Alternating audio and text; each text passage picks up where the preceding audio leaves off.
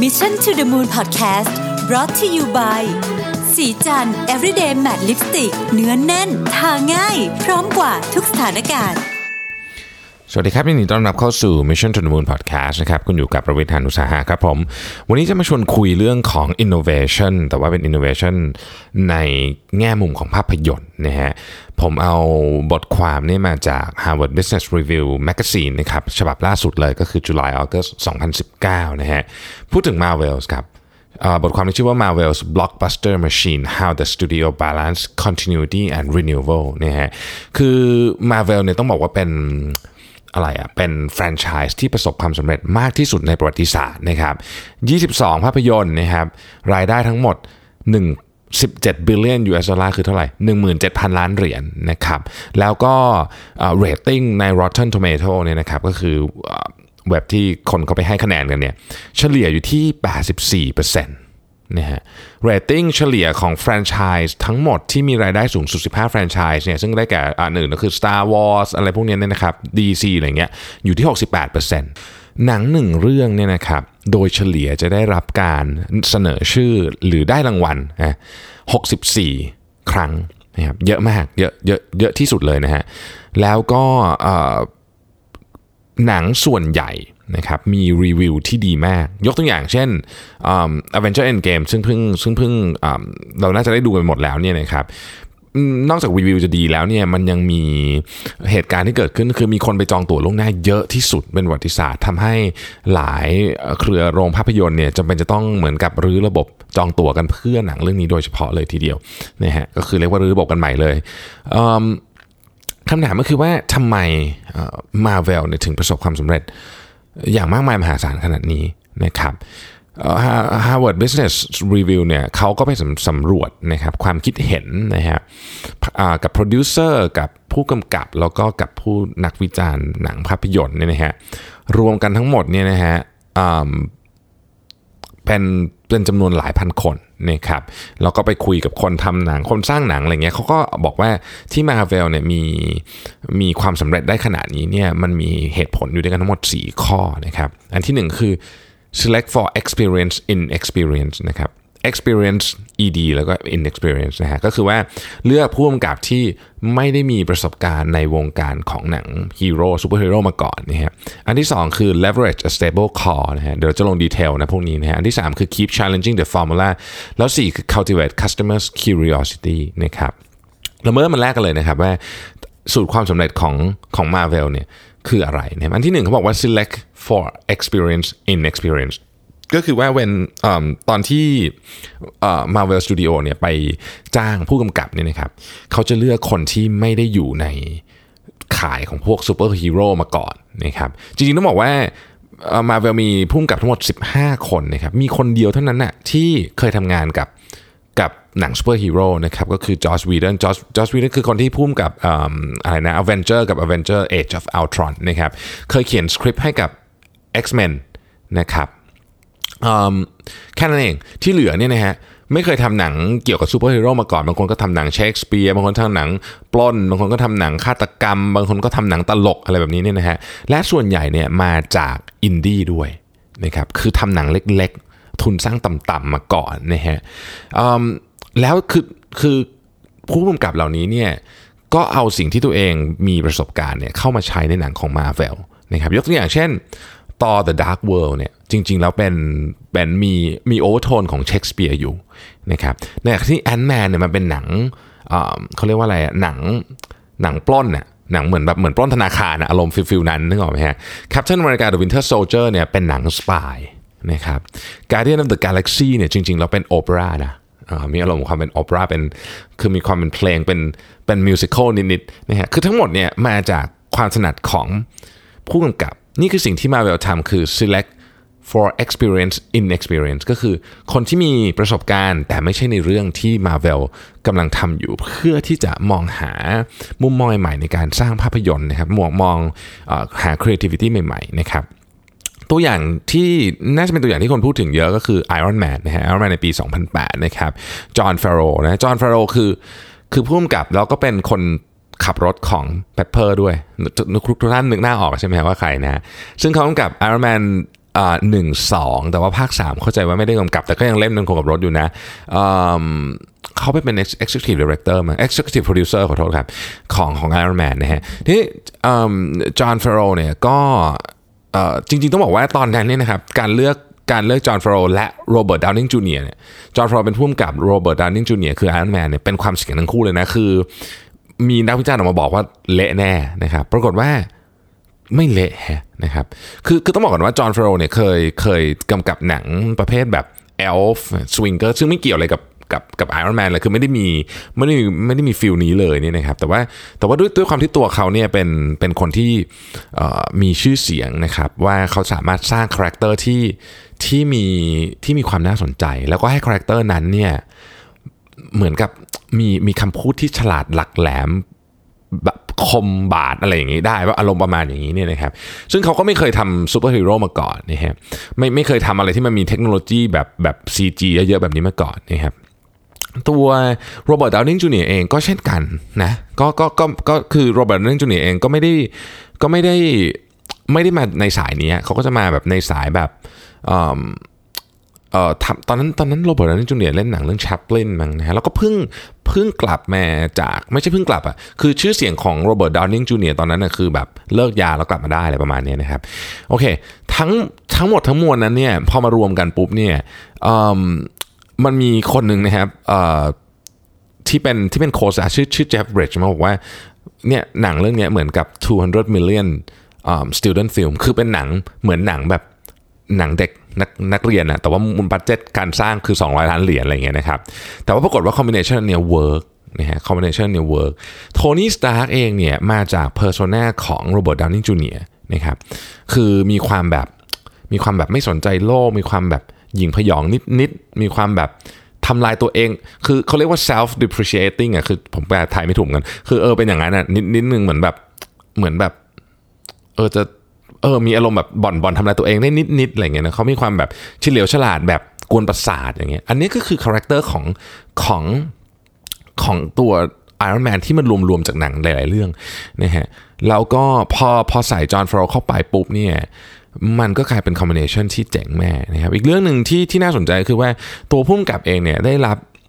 ได้รับอิสระในการทำงานเยอะมากในแง่มุมของการสร้างคาแรคเตอร์ นะครับแต่ว่ามุมที่ที่มาเวลเขาจะคุมค่อนข้างเข้มเนี่ยก็คือมุมที่เกี่ยวข้องกับพวกโลจิสติกกับ special effect เพราะเขาบอกว่าอย่างนี้ฮะคือ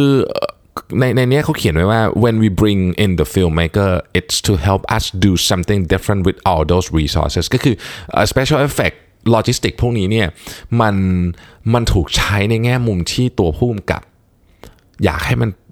ถูกใช้แบบเปลี่ยนไปจากการทำหนังซูเปอร์ฮีโร่ปกตินะครับดังนั้นดังนั้นเขาจึงมี flexible สูง แต่ว่าการการทำงานของ special effect แน่นอนอันเนี้ยตัวมาเวลเก่งก็ก็เลยจะควบคุมไปในแง่มุมนั้นแทนนะครับหรืออีกเรื่องหนึ่งนะฮะ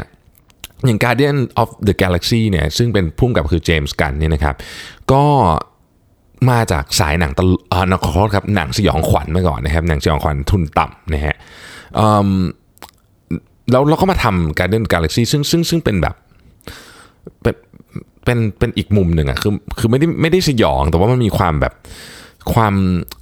มีมีกลิ่นอายของของหนังแบบอารมณ์แบบนั้นอยู่เหมือนกันนะครับผมอธิบายไม่ถูกเหมือนกันผมเองก็ไม่ได้เป็นเป็นเป็นคนที่ดูหนังเยอะนะแต่ว่าผมผมพอจะเข้าใจถึงถึงมุมมองของการผสานความครีเอทีฟของของจากสายงานอื่น จากเพลงจากพล็อตเรื่องแบบจารกรรม จนมาถึงการทำหนังซูเปอร์ฮีโร่นะครับอันที่สองนี่เขาบอกว่า leverage a stable core นะครับเคล็ดลับอันหนึ่งของ Marvel ในการทำหนังต่อเนื่องเยอะๆๆแบบนี้20 กว่าเรื่องเนี่ยนะครับ ก็คือการผสมผสานระหว่างคนเก่ากับคนใหม่นะฮะคนที่เก่งๆ คนเก่าคนใหม่ เขาบอกว่าในหนังหนึ่งเรื่องเนี่ยจะมีจะมีเขาเรียกว่า core creative group เนี่ยประมาณ 30 คนนะครับแล้วก็ไอ้ full crew คือทั้งหมดเนี่ยอีก 2,500 คนนะครับโดยเฉลี่ยแล้วเนี่ย 25%ของ core creative group เนี่ยจะอยู่ในหนึ่งเรื่องแล้วก็ไปเรื่องต่อไปด้วยนะครับแต่ว่ามันเรนจ์ตั้งแต่ 14%ถึง 68%สำหรับ core creative group นะฮะส่วนครูทั้งหมดเนี่ยเฉลี่ย overlap อยู่ที่ 14%แต่ range จาก 2 ถึง 33 นั่นหมายความว่าทุกครั้งที่มีการทำหนังเรื่องใหม่เนี่ยจะมีคนเก่าอยู่จำนวนหนึ่งแล้วก็มีคนใหม่ นะครับเข้ามาด้วยนะฮะยกตัวอย่างเช่น Captain America The Winter Soldier เนี่ยนะครับกับ Civil War เนี่ย overlap เนี่ยอยู่ที่ 68%สำหรับกลุ่มที่เป็น core นะครับแล้วก็ Iron Man เนี่ยอยู่ที่ 55%เพราะว่า 2 อันเนี้ยมันเป็นหนังต่อกันถูกไหมมันเป็นมันเป็นเรื่องเดียวกันมันก็จะ overlap เยอะหน่อย ถ้าเกิดถ้าเกิดเป็นอีกเรื่องหนึ่งก็อาจจะ overlap น้อยหน่อยนะครับอีกสิ่งหนึ่งที่น่าสนใจก็คือว่าคนเล่นนะฮะผู้เล่นดาราเนี่ยจะสังเกตว่าเราเห็นดาราที่เป็นดาราระดับตัว top ตัว ตัว top สุดของฮอลลีวูดมาเล่นปกติดาราค่อนข้างกลัวหนังซูเปอร์ฮีโร่นะฮะต้องบอกอย่างนี้ก่อน เพราะว่าหนังซูเปอร์ฮีโร่บางทีเนี่ยมันมันมันเขาใช้คำว่ามัน kiss of the dead อะนะฮะคือคือบางคนเขาเขาต้องเล่นแบบ artistic มีมีความ artistic ambition ใช่ไหมแต่พอมาเล่นหนังซูเปอร์ฮีโร่บางทีมันมันหลุดไปเลยนะครับ แต่ก็เนี่ย Paltrow Anthony Hopkins นะครับอ่า Forest Whitaker อะไรอย่างเงี้ยคือพวกนี้เนี่ยก็เป็นเป็นดาราออสการ์ทั้งสิ้นนะครับแล้วก็มาเล่นแล้วก็รู้สึกว่า เออมีความสุขที่ได้เล่นนะครับมีความสุขที่ได้เล่นทุกคนที่มาเนี่ยอย่างเช่น Scarlett Johansson หรืออะไรก็แล้วแต่เนี่ยก็บอกว่าเออหนังหนังของมาเวลเนี่ยมันไม่เหมือนหนังซูเปอร์ฮีโร่ทั่วๆไปนะครับมันเป็นหนังที่เปิดโอกาสให้ให้ทุกคนเนี่ยคล้ายๆกับแสดงสิ่งที่เป็นตัวตนออกมานะครับพูดถึงดาราที่ออกเยอะนะฮะอย่าออกเยอะๆของของ มาเวลเนี่ยมีใครบ้างนะครับ เราก็จะเห็นใน Iron Man แน่นอนนะครับ Iron Man เนี่ยออกไปทั้งหมด 10 10 เรื่องของมาเวลนะครับ Nick Fury นะครับ Nick Fury เนี่ยออกไป 10 เช่นกันนะครับ Vision นะฮะ Vision หรือ Jarvis เนี่ยไป 8 นะครับเอ่อฟอนะฮะฟอนี่ก็ 8 นะครับโลกี6นะฮะแคปชั่นอเมริกานะครับ8นะฮะประมาณนี้ ประมาณนี้เนาะที่ที่ออกเยอะนะครับอ๋อ Black Widow นะครับลืมไม่ได้เลยคนนี้นะครับ Black Widow Scarlett Johansson เจ็ดนะฮะเจ็ดเรื่องนะครับ อันนี้ก็คือคือการใช้ leverage stable core เพราะฉะนั้นเนี่ยคุณจะเห็นหน้าของคนซ้ำไปซ้ำมาอยู่ในหนังของของ Marvel ทำให้เรารู้สึกมีทั้งความใหม่และความคุ้นเคย คือมีคนใหม่ด้วยมีคนเก่าด้วยนะครับ ข้อที่3ก็คือว่า keep challenging the formula เนี่ยปกติหนัง ซูเปอร์ฮีโร่เนี่ยมันแทบจะเดาพล็อตเรื่องออกอยู่แล้วนะครับเขาบอกว่าหนังส่วนใหญ่เนี่ยนะฮะผู้นักวิจารณ์นะเขาบอกว่าหนังส่วนใหญ่เนี่ยโยนพล็อตเรื่องทิ้งมันตั้งแต่25 นาทีแรกที่เหลือก็เป็นอัด special effect อย่างเดียว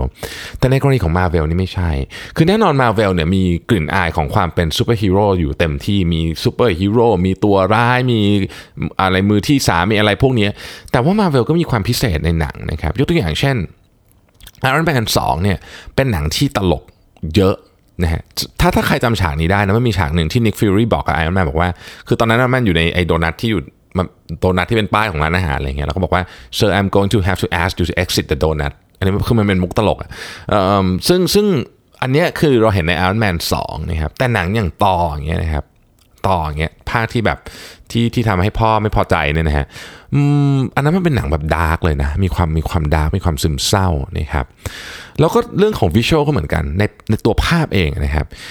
อย่างเช่นอะ Captain America Winter Soldier กับ Guardian of Galaxy อย่างเงี้ยนะครับหรือ Age of Ultron เนี่ย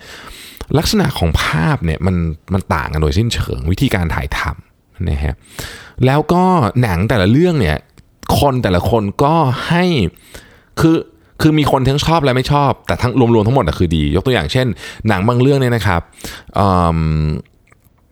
นักวิจารณ์ไม่ชอบฮาวเงี้ยต่อเงี้ยนักวิจารณ์ไม่ชอบนะครับแต่ว่าคนดูชอบนะฮะในขณะที่นักวิจารณ์ชอบบางเรื่องคนดูอาจจะไม่ชอบก็ได้นะครับ ซึ่งซึ่งมันก็เป็นความส่วนผสมที่ที่น่าสนใจนะที่น่าสนใจ แล้วมีการสอดแทรกอะไรหลาย ๆ เรื่องเข้าไป เช่นแม้แต่เรื่องของ politics ในอย่าง Black Panther เป็นต้นเนี่ยนะครับ คือ หนังมาเวลเนี่ยไม่มีสูตรสำเร็จตายตัวสักทีเดียวยังมีการทดลองไปเรื่อยแต่ว่าสิ่งสำคัญก็คือแฟนๆนะครับรู้สึกตื่นเต้นและต้องใช้คำว่าอนุญาตให้ทดลองได้หนังบางบางบางแฟรนไชส์ทดลองแบบนี้ไม่ได้ จะจะโดนด่าเอานะฮะเหมือนกับคือบางงานมันก็ดูหลุดไปเลยก็มีเหมือนกันนะหนังของมาเวลแต่ว่าแฟนๆดูแล้วก็ค่อนข้างแฮปปี้นะครับแทบจะไม่หนังเรื่องไหนที่ได้รับคำวิจารณ์แย่ๆคือมันก็มีบางอันแย่กว่าอันอื่นนะแต่ว่าส่วนใหญ่ก็คือค่อนข้างดีนะครับข้อสุดท้ายคือ cultivate customer curiosity นะนะฮะต้องยอมรับจริง ๆ ว่าไอการนั่งดู end credit เนี่ยนะครับผมก็เพิ่งได้เคยดูหนังของ Marvel นี่แหละนะครับแล้วก็กลายเป็นเป็นธรรมเนียมเนี่ยแต่มันไม่ใช่แค่นั้นนะครับสำหรับแฟนแฟนพันธุ์แท้ของ Marvel จะพบ Easter egg เต็มไปหมดเลยหนังทั้งหมดเนี่ยเชื่อมโยงกันหมดเลยผ่าน Easter egg นะครับอย่างเช่นตอนจบของ Iron Man นะฮะ Nick Fury นะครับก็เข้ามาในฉากนะถ้าใครจำได้เนาะใน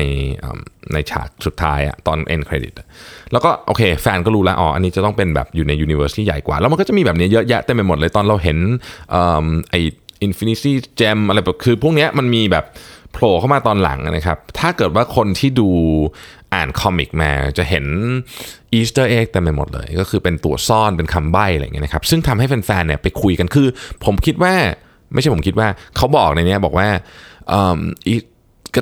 มีการพูดถึง Easter egg ของของ Marvel เนี่ยเยอะที่สุดเลยเพราะว่า Marvel ทำออกมาได้เราดี ไม่ไม่ดูยัดเยียดจนเกินไปคนก็ไปตั้งแบบกระทู้คุยกันนู่นนี่อะไรอย่างเงี้ยนะครับ มีวงมีเว็บมีคลิป YouTube YouTube อะไรเต็มไปหมดเลยนะฮะนี่คือ